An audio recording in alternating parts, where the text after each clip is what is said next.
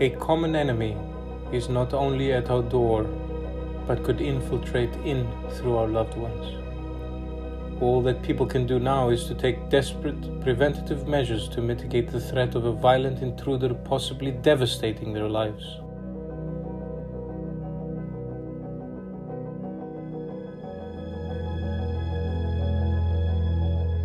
We are observing governments around the world reacting erratically to the threat because the system we currently live in is far too overconfident and underprepared for events such as these.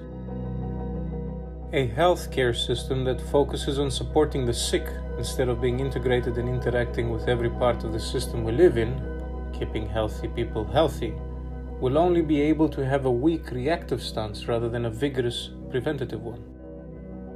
Historically speaking, we have improved through the years in awareness and vaccines, but still not good enough. Why? The parts within a system or systems within the system are fighting each other because the focus of the grander system is property, wealth, and power. Anything that interferes with this is realigned, disregarded, or removed from the equation. Pharmaceutical companies need to generate wealth which is generated by illness, both mental and physical, thus working against the healthcare system that tries to care. The allowance of conspiracy theories to propagate through media, weakening the public's trust in proven preventative measures, which were written in blood, further deteriorates confidence. Transport companies need to make money transporting disease, from one country to another.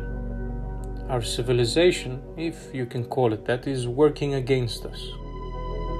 We need to go to jobs to feed our families and meet our basic needs, regardless of the threats, potentially bringing home a deadly foe, initially masquerading as a common seasonal cold. In a scarcity system which generates a mindset of hoarding, withholding, and depriving people of resources, including vital information, what is generated is low social capital, low trust, cooperation, and reciprocity. In other words, a highly individualistic society.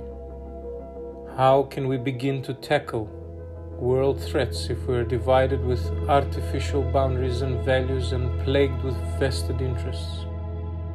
If we are to see a world that acts in unison against a common threat, we must transform the focus of, in summary, profit into a focus of taking care of Earth and everyone on it.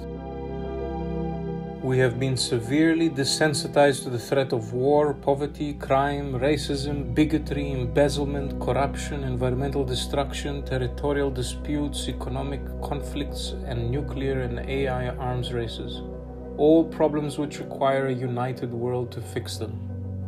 If we do not unite for these pressing issues, how can we even begin to unite and cooperate now? Boost your immune systems, quarantine yourselves as much as possible, follow advice from the World Health Organization, and learn more about the Venus Project at thevenusproject.com.